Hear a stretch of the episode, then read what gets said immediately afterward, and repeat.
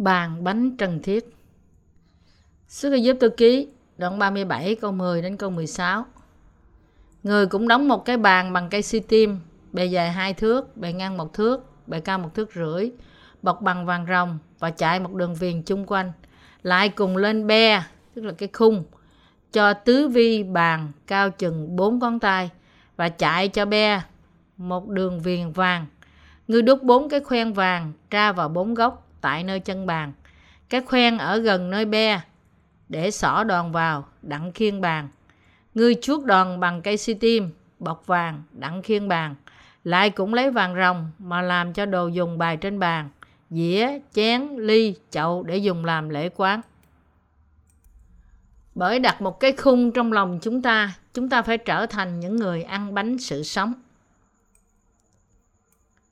Cái bàn bánh trần thiết là một trong những dụng cụ trong đền tạm, được làm bằng gỗ si tim và được bọc vàng. Chiều dài của cái bàn là 2 cubit, 90 cm, chiều cao 1 cubit rưỡi, 67,5 cm và chiều rộng 1 cubit, à, 45 cm. Trên cái bàn bánh trần thiết có 12 cái ổ bánh và bánh này chỉ để cho những thầy tế lễ ăn mà thôi. Lê Vi Ký đoạn 24 câu 5 đến câu 9. Điểm đặc biệt của cái bàn bánh trần thiết là nó có một cái khung rộng bằng một cánh tay bọc bằng vàng chung quanh. Một đường viền vàng chạy xung quanh cái khung này. Bốn cái vòng vàng được để ở bốn góc và những cái vòng giữ cái đòn gỗ xi tim bọc vàng dùng để di chuyển cái bàn.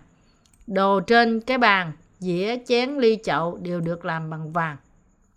Xuất giúp tôi ký đoạn 37 câu 11 câu 12 chép. Ông lấy vàng rồng bọc và làm được viền quanh bàn. Ông đóng khung quanh Ông đóng khung quanh mặt bàn, bề rộng của khung cao chừng 4 ngón tay và chạy cho be một đường viền vàng. Cái bàn bánh trần thiết trong nơi thánh của nhà Đức Chúa Trời có một cái khung cao như một cái be và bao bọc cái khung một đường viền vàng. Tại sao Đức Chúa Trời ra lệnh cho mối xe đặt một cái khung cao như vậy? Cái khung be cao khoảng 10 cm là để ngừa bánh bị rơi. Vì chỉ có những thầy tế lễ mới có thể ăn bánh để trên bàn. Vì thế chúng ta phải trở nên những người có thể ăn bánh này cách thuộc linh. Chỉ có những người đã được cứu khỏi tội lỗi và được nhận được sự sống đời đời bởi tin nơi bắp tem của Đức Chúa Giêsu Christ và huyết chết của Chúa trên thập tự giá. Nói cách khác, chỉ có những người tin nơi phúc âm của nước và thánh linh như là sự cứu rỗi của họ mới có thể ăn được bánh này. Bởi vì cái khung cao như cái be được đặt vòng quanh cái bàn bánh trần thiết của đền tạm một cách đặc biệt. Nó giữ cho cái bàn bảo đảm không bị tuột và sụp xuống. Chúng ta phải đặc biệt chú ý đến một sự việc, một cái khung của cái be được làm vòng quanh cái bàn và việc cái khung được bọc xung quanh với một đường viền vàng. Khung của cái bàn đựng bánh trần thiết dạy chúng ta rằng chúng ta phải giữ trong lòng lời của lẽ thật đã mang sự cứu rỗi của chúng ta và bởi đó nhận được sự sống đời đời. Điều này nói với chúng ta rằng chúng ta có thể có đức tin thuộc linh của chỉ xanh, tím và đỏ và vải gai mịn được dùng cho cánh cửa của đền tạm chỉ khi chúng ta tin nơi bắp tem của Đức Chúa Giêsu Christ và huyết ở thập tự giá. Và chúng ta nhận biết bởi sự khải thị này rằng chỉ những người tin nơi lẽ thật được bày tỏ trong chỉ xanh, tím, đỏ và vải gai mịn mới được trở nên con cái Đức Chúa Trời. Bởi vì chúng ta chẳng có quan hệ gì đến Chúa trừ khi chúng ta tin theo cách này. Những người như chúng ta là những người mưu cầu để có bánh sự sống, phải có đức tin nơi phúc âm của nước và thánh linh, bày tỏ trong chỉ xanh, tím, đỏ và vải gai mịn. Chúng ta phải tin rằng chỉ phúc âm của nước và thánh linh là lẽ thật cứu rỗi thật sự. Tóm lại, Đức Chúa Trời đang bảo với chúng ta dựng cái khung đức tin trong lòng chúng ta để nhờ đó mà lời của sự cứu rỗi không bị trượt khỏi chúng ta. Phúc âm của nước và thánh linh đã được truyền xuống cho chúng ta từ thời hội thánh đầu tiên. Từ thời kỳ của hội thánh đầu tiên này đến ngày hôm nay, Đức Chúa Trời đã tẩy sạch tội lỗi của những người tin nơi phúc âm này. Chúng ta có thể thấy rằng hiện nay cũng như trước kia, Đức Chúa Trời đã cứu linh hồn của những người tin nơi lẽ thật của phúc âm nước và thánh linh này. Chúng ta đã được cứu bởi tin nơi lẽ thật, bày tỏ nơi cửa của đền tạm. Và Đức Chúa Trời đã khiến chúng ta sống cách thuộc linh bằng cách dựng một cái khung trong lòng chúng ta. Từ đức tin của chúng ta nơi phúc âm của nước và thánh linh do Chúa ban cho, chúng ta đã nhận được sự sống đời đời. Và bởi phúc âm của lẽ thật này, chúng ta được chia sẻ bánh sự sống của những người khác. và chúng ta cũng trở nên những người phục vụ những công việc công chính của Đức Chúa Trời. Ngay cả khi chúng ta tin nơi phúc âm của nước và Thánh Linh, nhưng thời gian trôi qua nếu chúng ta không thể nắm giữ lẽ thật của phúc âm này cách vững chắc và mất nó, thì điều này không có nghĩa gì khác hơn là mất chính sự sống của chúng ta. Như thế, chúng ta phải dựng cái khung của đức tin trong lòng chúng ta bằng cách luôn luôn suy gẫm về phúc âm của nước và thánh linh với đức tin. Trong lòng chúng là ta phải là đức tin, tin nơi phúc âm chứa trong chỉ xanh, tím và đỏ. Nếu người ta không có đức tin nơi lẽ thật này, thì họ không thể được cứu khỏi tội lỗi của họ. Họ có thể tự khăng khăng rằng họ quả thật đã được cứu, nhưng ngay bây giờ, bởi vì lòng của họ không được vững vàng và tin phúc âm của nước và thánh linh bày tỏ nơi chỉ xanh, tím, đỏ, nên sự cứu rỗi của họ có chỉ là một sự không trọn vẹn. Không tin nơi phúc âm của nước và thánh linh như là lẽ thật thì cũng như phạm tội từ bỏ Chúa. Bánh sự sống không chỉ là một cái gì đó mà chúng ta cần để cầm giữ, nhưng nó là thứ mà chúng ta phải bỏ vào miệng, nhai nó và ăn nó, và bởi đó khiến lẽ thật của nó là của chúng ta. Khi chúng ta tiếp tục đi mà không có đức tin nơi lời Đức Chúa Trời và nắm giữ nó trong lòng chúng ta, thì lập tức lẽ thật của sự cứu rỗi sẽ biến mất khỏi lòng chúng ta. Bạn có thể thắc mắc là làm thế nào mà bạn có thể mất sự cứu rỗi quý báu như thế khi bạn đã được cứu khỏi tội lỗi? Nhưng thật không may, nhiều người không nắm giữ lời của Đức Chúa Trời, mặc dù ban đầu họ đã nhận được lẽ thật trong sự vui mừng, nhưng cuối cùng họ sẽ chết vì họ không có cội rễ của nền móng đức tin nơi phúc âm thật. Về vấn đề này, Chúa Giêsu đề cập đến bốn loại đất của tấm lòng khác nhau trong câu chuyện người gieo giống. Matthew đoạn 13 câu 3 câu 9 và 18 đến câu 23.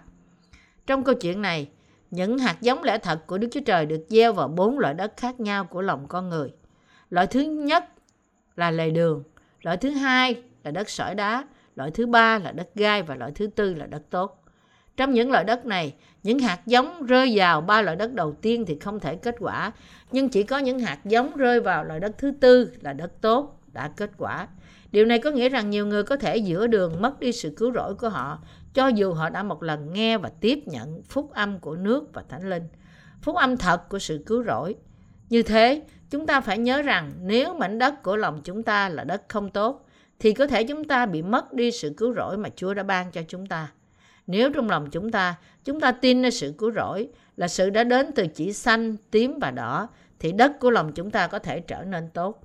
Nhưng lúc chúng ta thấy rằng một số người mất sự cứu rỗi của họ từ sự bất lực để trông mong vào đức tin của họ như là một kết quả của việc không có đức tin bén rễ sâu nơi lời của Đức Chúa Trời. Đây là tại sao chúng ta phải ở trong hội thánh của Đức Chúa Trời, ăn bánh sự sống mỗi ngày và lớn lên trong đức tin. Với lẽ thật bày tỏ nơi chỉ xanh, tím và đỏ, Đức Chúa Trời đang nuôi dưỡng chúng ta mỗi ngày để vì thế đức tin của chúng ta được phát triển. Chúng ta phải xác nhận trong lòng chúng ta mỗi ngày sự tha thứ tội lỗi mà chúng ta đã nhận. Lẽ thật phải được tìm thấy trong lòng chúng ta là sự cứu rỗi của phúc âm nước và thánh linh, bày tỏ nơi chỉ xanh, tím, đỏ và vải gai mịn. Lẽ thật của sự cứu rỗi này ở trong lòng những người nhận được sự tha thứ tội lỗi. Bởi đổi mới đức tin của chúng ta nơi phúc âm của nước và thánh linh thật này, chúng ta có thể sống mỗi ngày như là con cái của Đức Chúa Trời. Như thế, ngay cả những người tin nơi phúc âm của nước và thánh linh cũng phải suy gẫm mỗi ngày về phúc âm công chính của Đức Chúa Trời, được bày tỏ nơi chỉ xanh, tím, đỏ và vải gai mịn, và xác nhận đức tin của họ mỗi ngày. Tại sao? Bởi vì nếu chúng ta không luôn luôn nắm giữ phúc âm của nước và thánh linh cách vững chắc và xác nhận nó, thì chúng ta có thể bị mất nó bất cứ lúc nào.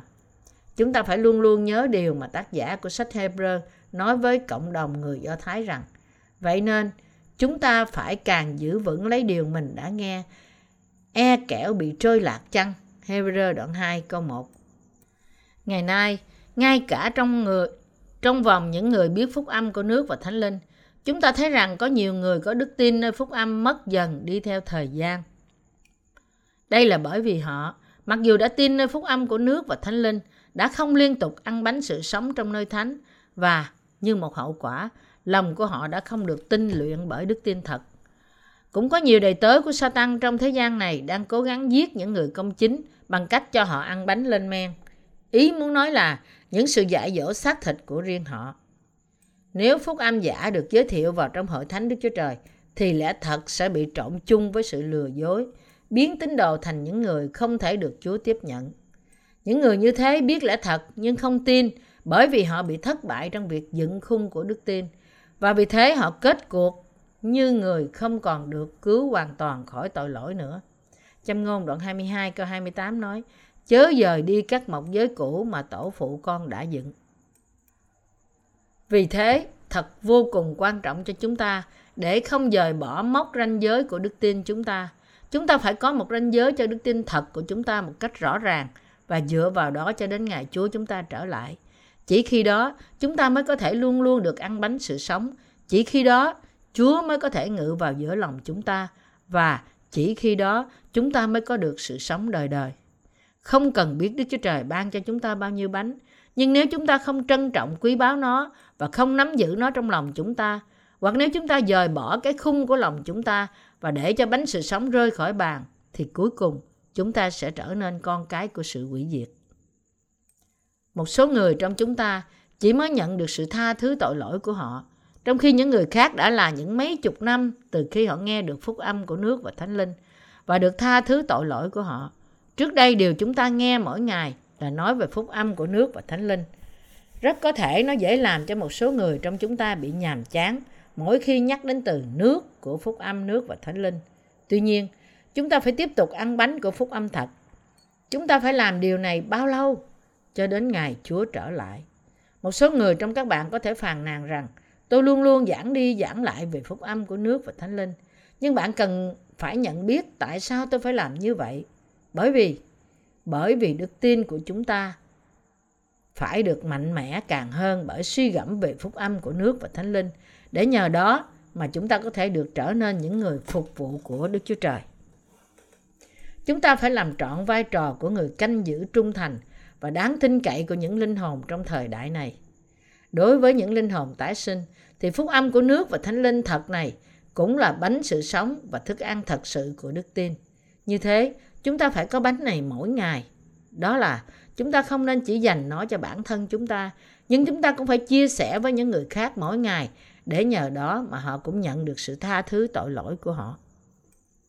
Bánh của sự công chính là truyền bá phúc âm lời của nước và thánh linh và bởi đó giải cứu người ta khỏi quyền lực của sự tối tâm và đưa họ vào trong vương quốc của con yêu dấu của Ngài. Giăng đoạn 4 câu 34, Colosse đoạn 1 câu 13.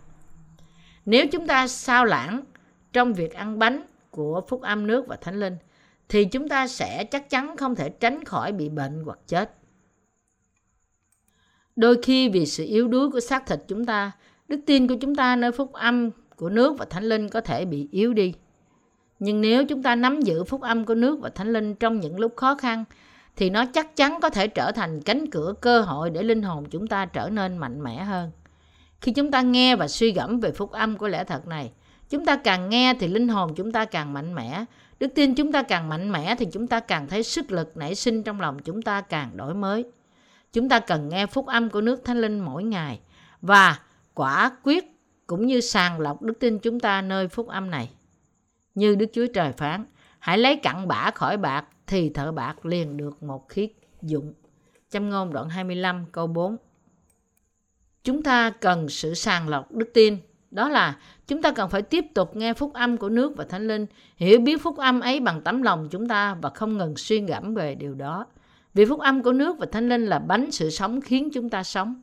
Như Chúa Giêsu nói đã nói trong bài cầu nguyện chung, xin cho chúng con đồ ăn hàng ngày. Chúa chúng ta quả thật đã ban cho chúng ta lời phúc âm của nước và thánh linh. Đấy là tại sao Ngài bảo chúng ta cầu nguyện như thế. Khi nói đến sự cứu rỗi của sự tha thứ tội lỗi mà Đức Chúa Trời đã ban cho chúng ta, chúng ta phải xác định rõ ràng đức tin của chúng ta như thế nào trước khi chúng ta được cứu khỏi tội lỗi. Trước khi tôi biết đức tin này, tôi chưa được cứu khỏi tội lỗi. Chúng ta phải thừa nhận cách rõ ràng vào lúc đó. Mặc dù chúng ta tin nơi Chúa Giêsu, nhưng chúng ta chưa được cứu khỏi tội lỗi. Lúc ấy tôi chưa hoàn toàn được cứu khỏi tội lỗi. Nhưng khi tôi tiếp nhận nghe phúc âm của nước và thánh linh này, là lúc tôi trở nên tin điều đó trong lòng tôi Mặc dầu trước kia tôi đã tin Chúa Giêsu là cứu Chúa của tôi, nhưng lúc đó sự cứu rỗi của tôi vẫn chưa được trọn vẹn. Nhưng bây giờ bởi nghe phúc âm thật của nước và Thánh Linh, tôi thật sự đã được cứu. Hiện nay tôi có thể thật sự tin nơi phúc âm của nước và Thánh Linh và tôi tin nơi đó cách hết lòng. Chỉ khi bạn nhận biết và tin rằng Chúa đã hoàn toàn cứu bạn khỏi tội lỗi với bắp tem của Ngài và huyết của thập tự giá, thì ơn cứu rỗi thật sự sẽ từ thiên đàng ngự vào lòng bạn. Đức tin, tin nơi lẽ thật là đức tin thật có thể cứu bạn. Phúc âm của nước Thánh Linh bày tỏ trong Kinh Thánh khác với đức tin mà chúng ta có trước kia. Lúc đó chúng ta chỉ tin nơi phúc âm của huyết trên thập tự giá, thay vì tin nơi phúc âm trọn vẹn của nước và Thánh Linh này. Đức tin chỉ nơi thập tự giá và đức tin nơi phúc âm của nước và Thánh Linh có thể có vẻ như giống nhau lúc ban đầu, nhưng hai đức tin này hoàn toàn khác nhau lúc kết thúc. Trước kia, trước khi bạn được biết phúc âm của nước và Thánh Linh này, chẳng phải bạn đã chỉ tin nơi huyết của thập tự giá sao? Lúc đó mọi tội lỗi của bạn có được tha thứ không? Dĩ nhiên là không. Chỉ khi bạn chỉ tin nơi huyết của Chúa Giêsu trên thập tự giá, bạn chắc chắn vẫn còn tội lỗi trong lòng. Đây là sự khác biệt giữa đức tin nơi phúc âm của nước và thánh linh và đức tin chỉ tin nơi thập tự giá. Sự khác biệt rõ ràng là những người chỉ tin nơi huyết của thập tự giá không được cứu trong khi những người tin nơi phúc âm của nước và thánh linh được cứu khỏi tội lỗi của họ. Như thế, thuộc linh của họ khác nhau cách không thể làm lẫn được. Nhưng những người thường không nhận ra điều này. Mặc dù hai phúc âm của nước và thánh linh có vẻ như giống nhau, nhưng có một khe hở lớn không thể nào rút ngắn lại được giữa hai đức tin này. Khi mà sự khác biệt nhỏ giữa việc chúng ta có tin nơi bắp tem của Chúa Giêsu hay không là điều khiến chúng ta có nhận được hay mất đi sự sống đời đời. Vậy thì tốt nhất là chúng ta thừa nhận rằng có một sự khác biệt không bao giờ có thể phá bỏ giữa hai đức tin này. Chúng ta phải biết cách chính xác đức tin gì tạo thành ranh giới của sự cứu rỗi khỏi tội lỗi của chúng ta để được cứu khỏi tội lỗi, chúng ta phải tin nơi phúc âm của nước và thánh linh. Phúc âm của nước và thánh linh này là lẽ thật của sự tha thứ tội lỗi. Tình trạng rõ ràng của sự cứu rỗi sẽ là của bạn khi bạn thừa nhận rằng trước khi bạn tin nơi phúc âm của nước và thánh linh, bạn chắc chắn chưa được cứu và rằng hiện nay bạn thật sự tin nơi phúc âm của nước và thánh linh với cả trái tim của bạn. Nếu bạn tin nơi phúc âm của nước và thánh linh ở giữa lòng bạn, thì bạn phải thừa nhận cách rõ ràng điều này trước mặt Đức Chúa Trời, rằng bạn đã nhận được sự tha thứ tội lỗi bởi nghe và tin nơi phúc âm của nước và thánh linh. Nếu hiện nay bạn đã tin nơi phúc âm thật của nước và thánh linh, thì bạn có thể rõ ràng tìm thấy dấu hiệu của nó trong lòng bạn. Chúng ta phải xem xét đức tin của chúng ta cách cẩn thận trước mặt Đức Chúa Trời. Nếu bạn đã mất 5 năm từ khi bạn mới tin Chúa Giêsu cho đến khi tin nơi phúc âm của nước và thánh linh, vào giữa lòng bạn thì chẳng có gì là xấu hổ. Nếu bạn đã phải mất 10 năm thậm chí 20 năm để được cứu thì cũng là hoàn toàn không có gì phải xấu hổ vì điều này. Ngược lại, nó là một ơn phước. Tuy nhiên, sự sự thật là có nhiều người giả vờ được cứu khỏi tội lỗi, nhưng Đức Thánh Linh là đấng nhìn thấy mọi thứ, không thể chấp nhận đức tin của họ bởi vì họ không vẽ một đường ranh rõ ràng của sự cứu rỗi cách trung thực Thật là khôn ngoan để mà đặt đường ranh giới của sự cứu rỗi chúng ta một cách rõ ràng ngay bây giờ. Không phải để biết chính xác ngày chúng ta được cứu, nhưng điều quan trọng ở đây là để phân biệt rõ ràng giữa trước và sau khi chúng ta được cứu và xưng nhận đức tin trọn vẹn của bạn một cách dứt khoát. Những tổ phụ đức tin của chúng ta cũng tin nơi cùng một phúc âm mà chúng ta đang tin hiện nay. nói về việc băng qua biển đỏ khi dân Israel muốn băng qua sông Jordan để tiến vào vùng đất Canaan. Họ có thể băng qua cách an toàn chỉ khi họ thật sự đi theo những thầy tế lễ của họ, là những người đầu tiên mang hòm giao ước của Đức Chúa Trời. Nếu chúng ta chỉ tự nhủ rằng, ồ, thì ra đây là cách mà tôi có thể băng qua sông Jordan.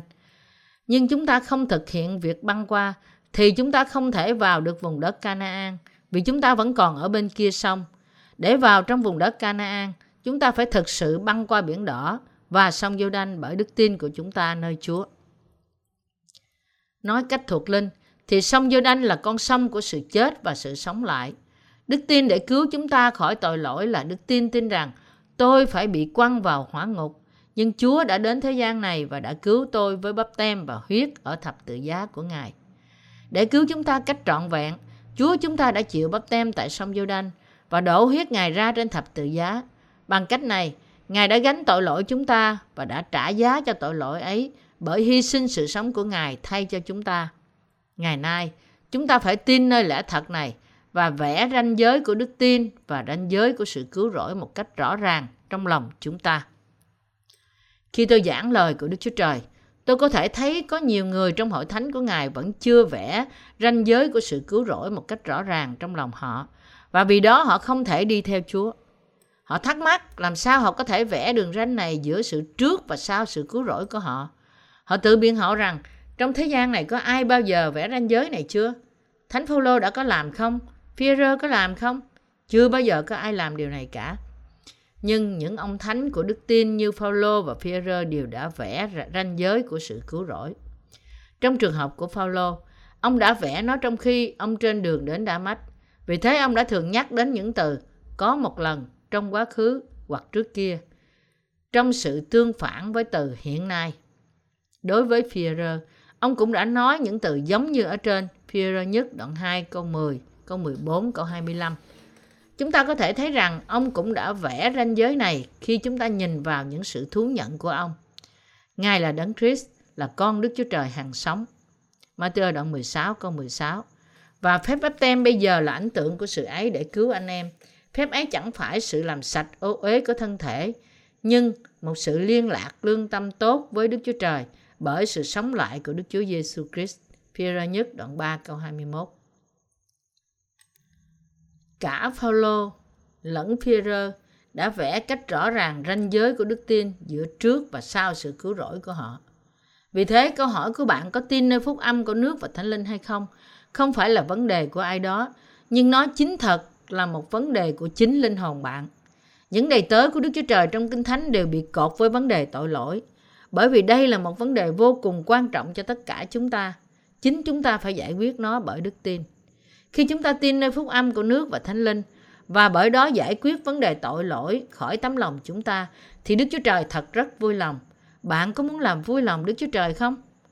Vậy thì, mọi điều mà bạn cần phải làm là nhận biết tội lỗi của bạn và giải quyết vấn đề này bởi tin nơi phúc âm của nước và thánh linh. Nếu trong thời gian này bạn chưa được cứu, thì bạn phải thú nhận lại Đức Chúa Trời, con chưa được cứu. Chúa Giêsu đã nói rằng, hãy điều gì các ngươi buộc dưới đất thì cũng sẽ buộc ở trên trời, và điều gì mà ngươi mở dưới đất thì cũng sẽ được mở ở trên trời. Matthew đoạn 16 câu 19 Về phần chúng ta, trước hết chúng ta phải thừa nhận Đức Chúa Trời đã cứu tôi với nước và Thánh Linh. Hiện nay ở giữa lòng tôi. Tôi tin nơi lẽ thật của phúc âm, của nước và Thánh Linh. Hoàn toàn chẳng chút nghi ngờ gì là Chúa đã cứu tôi qua phúc âm của nước và Thánh Linh. Chúng ta phải hoàn toàn tiếp nhận phúc âm của nước và Thánh Linh vào lòng chúng ta. Tôi tin cậy nơi phúc âm này bởi vì đây là lẽ thật, bởi vì Chúa đã tẩy sạch tội lỗi của tôi, nên bây giờ tôi tin nơi phúc âm này. Tôi chưa từng được cứu bởi đức tin. Khi chúng ta nhận biết và tin nơi phúc âm do Chúa ban cho, thì Đức Chúa Trời phán với chúng ta, ta chấp nhận đức tin của con. Khi Đức Chúa Trời đã ban cho chúng ta lẽ thật của nước và Thánh Linh và điều có thể cứu chúng ta cách trọn vẹn. Về phần chúng ta, nếu chúng ta không vẽ đường ranh giới của sự cứu rỗi và tiếp nhận sự cứu rỗi này bởi tin nơi lẽ thật này, thì về phần Đức Chúa Trời, Ngài cũng không thể nhận chúng ta là người được cứu. Bởi vì Đức Chúa Trời đối đãi với chúng ta cách cá nhân và không cưỡng ép.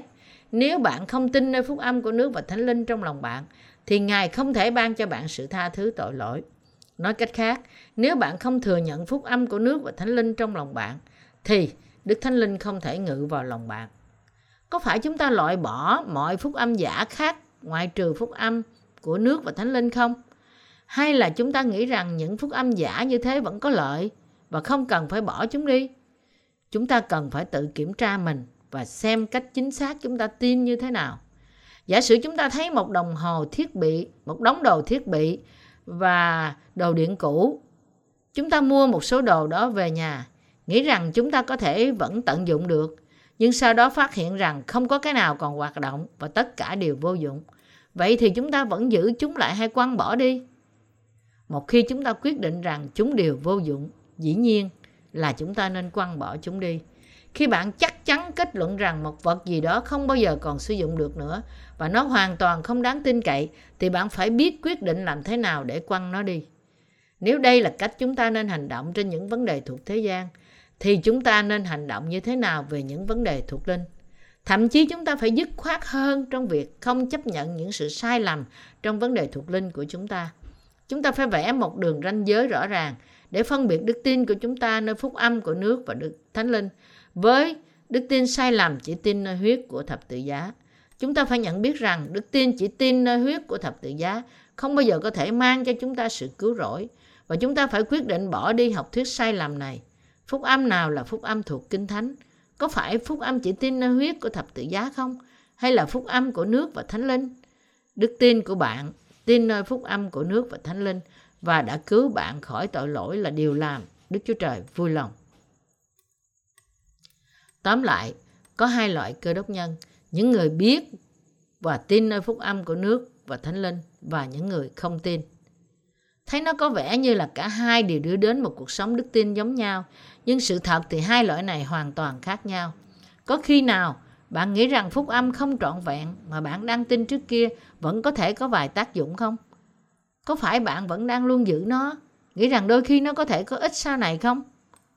Một đức tin như thế là một đức tin sai lạc, là đức tin đến từ những ý nghĩ của con người tạo ra và vì thế bạn phải quăng bỏ đi tất cả những hành lý cũ trong quá khứ của bạn.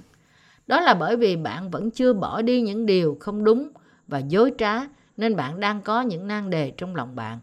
Tôi khuyên bạn hãy nhớ lời của Ngài rằng các ngươi hãy giữ những mạng lệnh ta chớ để loài vật khác giống phủ lên nó. Chớ để loài vật khác giống phủ lên nó. Chớ gieo ruộng ngươi hai thứ giống và chớ mặc mình bằng áo dệt nhiều thứ chỉ. Lê Vi Ký đoạn 19 câu 19 Để vào trong nơi thánh, chúng ta chỉ phải vào bằng cánh cửa của nó. Cánh cửa của đền tạm đã được làm bằng vật liệu gì? Nó được dệt bằng chỉ xanh, tím, đỏ và vải gai mịn. Những người đã được tái sanh bởi nước và thánh linh phải mở cánh cửa của đền tạm này và bước vào trong nơi thánh. Dưới những cột trụ của cánh cửa đền tạm có đặt những cái lỗ đồng. Những cái lỗ đồng này khiến cho chúng ta biết rằng phúc âm của nước và thánh linh là lẽ thật của sự cứu rỗi. Những lỗ đồng đó dạy chúng ta, mặc dù chúng ta không có cách nào khác để tránh khỏi sự đoán xét của Đức Chúa Trời và bị chết vì tội lỗi chúng ta, nhưng bởi nhận ơn của sự được tái sanh bởi nước qua phúc âm của nước và thánh linh, nên chúng ta được trở thành con cái của Đức Chúa Trời. Chúng ta có thể vào trong đền tạm chỉ khi chúng ta quăng bỏ những khái niệm sai lầm của bốn màu chỉ dùng cho cánh cửa đền tạm, rằng chúng ta có thể được cứu bởi chỉ tin nơi chức vụ của Chúa Giêsu bày tỏ trong chỉ đỏ mà thôi. Nếu chúng ta không bỏ đi những ý nghĩ, niềm và niềm tin ích kỷ của chúng ta thì chúng ta không bao giờ có thể tin nơi sự cứu rỗi bày tỏ trong chỉ xanh, tím và đỏ. Chúng ta phải nhận biết rằng lẽ thật này bày tỏ trong chỉ xanh, tím, đỏ và vải gai mịn là phúc âm của nước và thánh linh. Và chúng ta phải thừa nhận sự sai lầm của những ý nghĩ ích kỷ của chúng ta trước kia là chỉ tin nơi huyết trên thập tự giá. Nếu Đức Chúa Trời muốn, thì Ngài sẽ dẫn bạn đến lẽ thật của phúc âm nước và thánh linh. Chỉ có những người tin nơi lẽ thật phúc âm của nước và thánh linh mới có thể được tha thứ mọi tội lỗi của họ và nhận được sự sống đời đời. Chỉ khi đó, chúng ta mới có thể mở được cánh cửa của sự cứu rỗi bởi tin nơi lẽ thật này trong tận đáy lòng của bạn và đi vào nơi thánh. Nếu bạn không nhận thức được những sự sai lầm của đức tin cũ mà bạn đã có trước kia khi bạn được biết phúc âm của nước và thánh linh thì bạn sẽ chịu sự hình phạt tội lỗi vì bạn đã không có thể được cứu nếu điều này xảy ra, bạn không thể vào thiên đàng và ăn bánh sự sống. Chỉ khi bạn vào trong nơi thánh bởi tin nơi phúc âm của nước và thánh linh thì bạn mới có thể có được bánh của sự sống. Bạn phải nhận biết rằng Chúa đã khiến bạn trở nên con cái của Ngài bằng cách tẩy sạch tội lỗi của bạn với phúc âm của Ngài, với bắp tem của Ngài, chỉ xanh và bởi mang sự đón phạt vì tội lỗi của bạn với sự đổ huyết của Ngài trên thập tự giá, chỉ đỏ và bạn phải nhận biết cách rõ ràng rằng và tin rằng phúc âm của nước và thánh linh là lẽ thật thực sự cần thiết cho bạn. Bạn có thể đến trong hội thánh Đức Chúa Trời và chia sẻ bánh sự sống với những người công chính chỉ khi bạn biết rằng Đức Chúa Trời là đấng ban cho bạn phúc âm của nước và thánh linh và chỉ khi bạn tin nơi phúc âm này. Thịt của Chúa là bánh của sự sống và của sự tha thứ tội lỗi. Chúng ta hãy trở lại sách văn đoạn 6 câu 49 đến câu 53. Tổ phụ của các ngươi đã ăn mana trong đồng vắng và rồi cũng chết. Đây là bánh từ trời xuống, hầu cho ai ăn chẳng hề chết. Ta là bánh hằng sống, từ trên trời xuống. Nếu ai ăn bánh ấy thì sẽ sống vô cùng. Và bánh mà ta sẽ ban cho vì sự sống của thế gian tức là thịt ta. Bởi đó, các người Juda cãi lẽ với nhau mà rằng lẽ nào người này lấy thịt mình cho chúng ta ăn sao? Đức Chúa Giêsu bèn phán cùng họ rằng quả thật, quả thật, ta nói cùng các ngươi, nếu các ngươi không ăn thịt của con người, cũng không uống huyết Ngài, thì chẳng có sự sống trong các ngươi đâu. Chúa Giêsu đã nói rằng những ai ăn thịt và uống huyết Ngài thì có sự sống đời đời. Phân đoạn này có nghĩa rằng tất cả chúng ta phải ăn thịt và uống huyết Ngài. Vậy thì làm sao chúng ta có thể ăn thịt và uống huyết của Chúa Giêsu? Bởi tin nơi phúc âm của nước và Thánh Linh mà chúng ta có thể ăn thịt và uống huyết của Chúa Giêsu. Bởi tin rằng Chúa Giêsu đã gánh mọi tội lỗi của chúng ta với bắp tem của Ngài, chúng ta có thể ăn thịt Ngài và bởi tin rằng Chúa Giêsu đã gánh tội lỗi của chúng ta và chịu đón phạt vì chúng ta trên thập tự giá, chúng ta có thể uống huyết Ngài. Chúng ta phải tin rằng qua những công tác cứu rỗi bày tỏ nơi chỉ xanh, tím, đỏ và vải gai mịn, Chúa Giêsu đã tẩy sạch tội lỗi của chúng ta và khiến chúng ta trở nên con cái Ngài.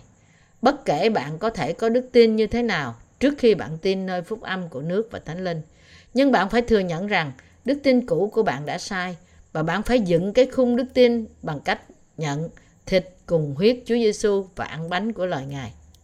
Giăng đoạn 6 câu 53 chép Đức Chúa Giêsu bèn phán cùng họ rằng Quả thật, quả thật, ta nói cùng các ngươi Nếu các ngươi chẳng ăn thịt của con người Cũng không uống huyết Ngài Thì chẳng có sự sống trong các ngươi đâu ngay cả hiện nay, một số người dùng câu này để tranh luận cho học thuyết biến thể.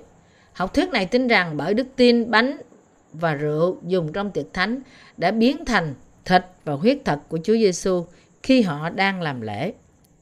Nhưng chúng ta phải nhận biết và tin rằng câu Kinh Thánh gian đoạn 6 câu 23 khác xa với việc nói về sự biến thể, thực ra nói về phúc âm của nước và thánh linh. Trong suốt buổi tiệc thánh, nếu bạn chờ trong một hàng và thầy tế lễ đặt một miếng bánh vào miệng bạn. Có phải bánh này sẽ biến thành thịt của Chúa Giêsu không? Không. Chúng ta có thể ăn thịt và uống huyết Chúa Giêsu bởi tin rằng Chúa Giêsu đã đến trong thế gian này, đã gánh mọi tội lỗi của thế gian và đã tẩy sạch chúng ta bởi việc chịu bắp tem.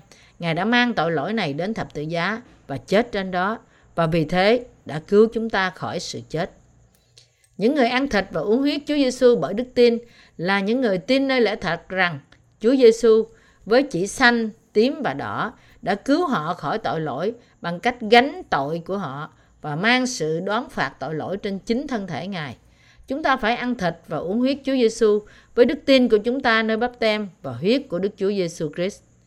Để tiếp nhận tội lỗi của chúng ta chất sang Ngài, Chúa Giêsu đã chịu bắp tem bởi dân bắp tít tại sông Giô-đanh. Chúng ta hãy xem Matthew đoạn 3 câu 15 câu 17. Bây giờ cứ làm đi, vì chúng ta nên làm cho trọn mọi việc công bình như vậy. Dân bèn vâng lời Ngài. Vừa khi chịu bắp tem rồi, Chúa Giêsu ra khỏi nước, bỗng chúc các tầng trời mở ra. Ngài thấy thánh linh của Đức Chúa Trời ngự xuống như chim bồ câu, đậu trên Ngài. Tức thì có tiếng từ trên trời phán rằng, này là con yêu dấu của ta, đẹp lòng ta mọi đàn. Vì Chúa Giêsu đã gánh mọi tội lỗi khi Ngài chịu bắp tem bởi dân và đã chết trên thập tự giá, nên Ngài đã làm trọn mọi sự công chính của Đức Chúa Trời. Đức tin, tin nơi lẽ thật của Phúc Âm, rằng mọi tội lỗi của thế gian đã được chất sang Đức Chúa Giêsu Christ khi Ngài chịu bắp tem bởi dân, là đức tin thật mà qua đó chúng ta có thể ăn thịt và uống huyết Ngài. Nếu bạn nhận biết lẽ thật này, thì bạn đã được ăn thịt của Chúa Giêsu bởi đức tin. Việc tội lỗi thế gian của bạn được chất trên Đức Chúa Giêsu Christ một lần đủ cả là lẽ thật này. Và vì thế nó vô cùng quan trọng cho bạn để tin điều này ở tận đáy lòng bạn. Đức tin này là đức tin có thể khiến cho bạn có thể ăn thịt của Chúa Giêsu. Có phải tội lỗi của bạn đã được chuyển sang Chúa Giêsu qua bắp tem của Ngài không? Chỉ khi chúng ta tin điều này thì chúng ta mới có thể ăn thịt Chúa Giêsu. Sau khi làm bắp tem cho Chúa Giêsu, Giăng Báp Tích đã kêu lớn, kìa chiên con của Đức Chúa Trời là đấng cất tội lỗi thế gian đi. Giăng đoạn 1 câu 9 Và bởi vì Chúa Giêsu đã tiếp nhận tội lỗi của thế gian qua bắp tem của Ngài, Ngài đã mang chúng trên thân thể Ngài, đã chịu đóng đinh, đổ huyết Ngài ra và chết. Bởi sự chịu đóng đinh, cả hai tay và hai chân Ngài bị đóng đinh, huyết Ngài đổ ra. Chúa Giêsu đã kêu lớn khi Ngài trút hơi thở, mọi sự đã xong rồi. Sau ba ngày, Ngài đã sống lại từ cõi chết, làm chứng trong 40 ngày. Sau đó Ngài thăng thiên một cách chính xác như Ngài đã được nhìn thấy. Và hiện nay, Ngài đang ngồi bên hữu Đức Chúa Cha và Ngài cũng đã hứa rằng Ngài sẽ trở lại cũng như cách Ngài đã thăng thiên. Bạn có tin lẽ thật này trong lòng bạn không? Bởi tin nơi lẽ thật này mà bạn có thể ăn thịt và uống huyết của Chúa Giêsu. Khi chúng ta thật sự tin trong lòng chúng ta thì chúng ta có thể ăn thịt và uống huyết của Ngài. Với đức tin này mà chúng ta có thể ăn bánh của nơi thánh. Chúa chúng ta đã phán với chúng ta phải luôn luôn tưởng nhớ đến thịt và huyết của Ngài khi chúng ta nhóm hợp lại với nhau trong Corinto nhất đoạn 11 câu 26. Như thế, mỗi khi chúng ta nhóm nhau lại, chúng ta phải luôn luôn tưởng nhớ thịt và huyết của Chúa Giêsu. Bởi đức tin nên chúng ta có thể ăn thịt và uống huyết của Chúa Giêsu mỗi khi chúng ta nhóm nhau lại. Thì làm sao chúng ta chỉ có thể giữ lễ tiệc thánh như một nghi lễ hình thức được chứ? Vì chúng ta tin bắp tem mà qua đó Chúa Giêsu đã gánh tội lỗi của chúng ta trên thân thể của chính Ngài và trong sự hy sinh đổ huyết của Ngài trên thập tự giá. Và cũng bởi đức tin nên chúng ta ghi nhớ thịt và huyết Ngài mỗi ngày. Bởi chúng ta tin nơi lẽ thật của nước và Thánh Linh nên mỗi ngày chúng ta ăn thịt và uống huyết của Chúa Giêsu. Như Chúa Giêsu đã nói, ai ăn thịt và uống huyết ta thì được sự sống đời đời. Giăng đoạn 6 câu 54 Trong ngày cuối cùng, Ngài đã làm sống lại những người ăn thịt và uống huyết Ngài.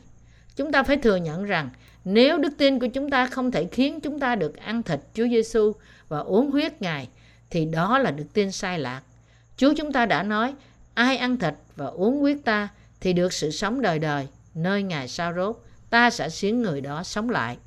Vì thịt ta thật là đồ ăn, huyết ta thật là đồ uống. Người nào ăn thịt ta và uống huyết ta thì ở trong ta và ta ở trong người như cha là đấng hằng sống đã sai ta đến và ta sống bởi cha thì cũng một thế ấy người nào ăn ta sẽ sống bởi ta vậy Giăng đoạn 6 câu 54 đến câu 57 Những người ăn thịt của Chúa và uống huyết Ngài bởi đức tin sẽ sống bởi Ngài. Mặt khác, những người không ăn thịt Chúa và uống huyết Ngài thì sẽ chết bởi vì họ không tin. Nhưng nó không khó cho chúng ta để ăn thịt Chúa Giêsu và uống huyết Ngài bởi đức tin. Chúng ta hãy giả sử một chút ở đây rằng có một bài kiểm tra về sự cứu rỗi mà chúng ta phải làm để được vào nước Đức Chúa Trời. Một trong những câu hỏi là Đức tin gì khiến cho bạn có thể ăn thịt và uống huyết Chúa Giêsu? Chúng ta nên trả lời câu hỏi này như thế nào? Khi cả thịt và lẫn huyết của Chúa Giêsu tạo nên lẽ thật, có thể nào chúng ta nói rằng chúng ta đã ăn thịt Ngài trong khi thực tế chúng ta chỉ uống huyết Ngài không? Chúng ta phải viết xuống cả bắp tem lẫn thập tự giá của Chúa Giêsu như là câu trả lời của chúng ta thì chúng ta mới được vượt qua bài kiểm tra. Nếu hiện nay, ngay chính lúc này, chúng ta tin nơi thịt và huyết của Chúa thì chúng ta có thể đủ vượt qua bài kiểm tra rồi. Người ta nhìn vào hình thức bên ngoài, nhưng Đức Chúa Trời nhìn thấy tận trong lòng.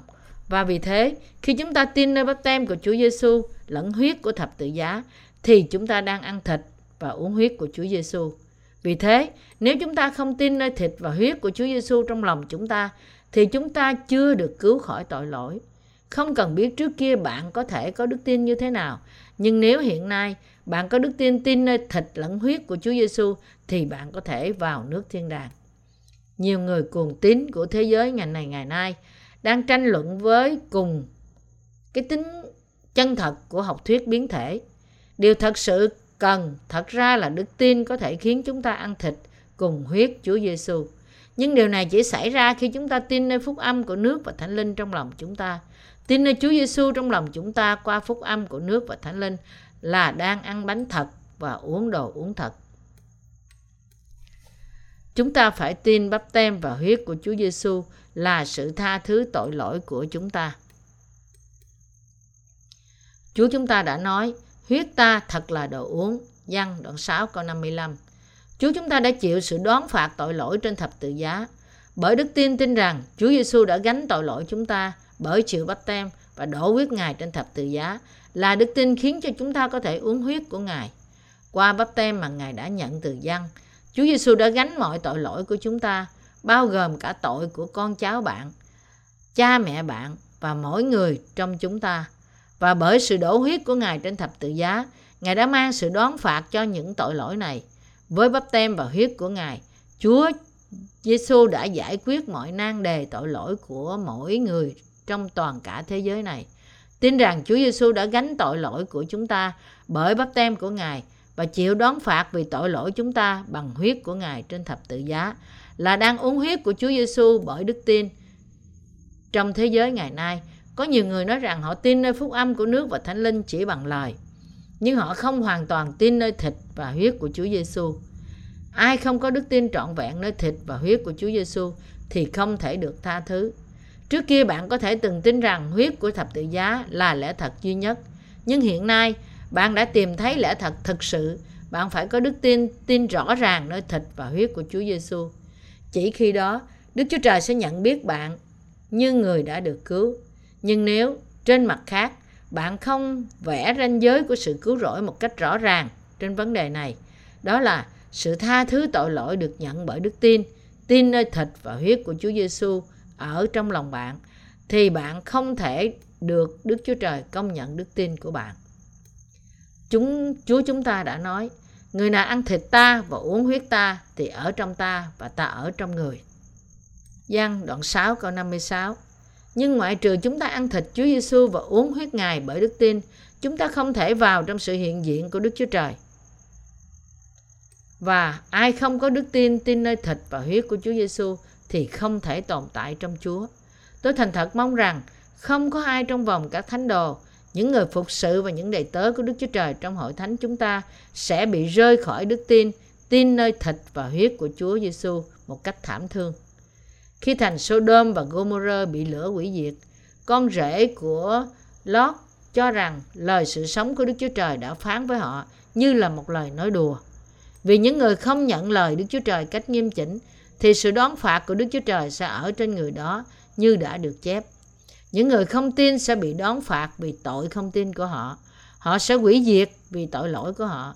Đây không phải là chuyện đùa với tiếng cười khúc khích của các cô gái. Phúc âm của nước và Thánh Linh biểu lộ cho đức tin nơi thịt và huyết của Chúa Giêsu. Bởi tin nơi lẽ thật này mà chúng ta có thể được tha thứ tội lỗi và nhận được sự sống đời đời. Bởi niềm tin của thịt và huyết Chúa Giêsu mà chúng ta tin là phúc âm thật, là lẽ thật thật sự. Nên chúng ta phải giữ đức tin này trong lòng chúng ta. Bằng cách trước nhất dựng cái khung đức tin trong lòng chúng ta. Chúng ta phải nắm chắc mọi lời Đức Chúa Trời và không bao giờ để nó tuột khỏi chúng ta. Bởi niềm tin trong lòng, chúng ta phải tiếp nhận lẽ thật là Đức Chúa Trời đã tẩy sạch tội lỗi của mọi tội nhân với thịt và huyết của Chúa Giêsu. Tôi hy vọng và cầu nguyện rằng bạn sẽ hoàn toàn tin nơi phúc âm của nước và thánh linh được làm trọn bởi Chúa. Ăn bánh của sự cứu rỗi đã cứu bạn, khỏi tội lỗi của bạn, và bởi đó nhận được sự sống đời đời.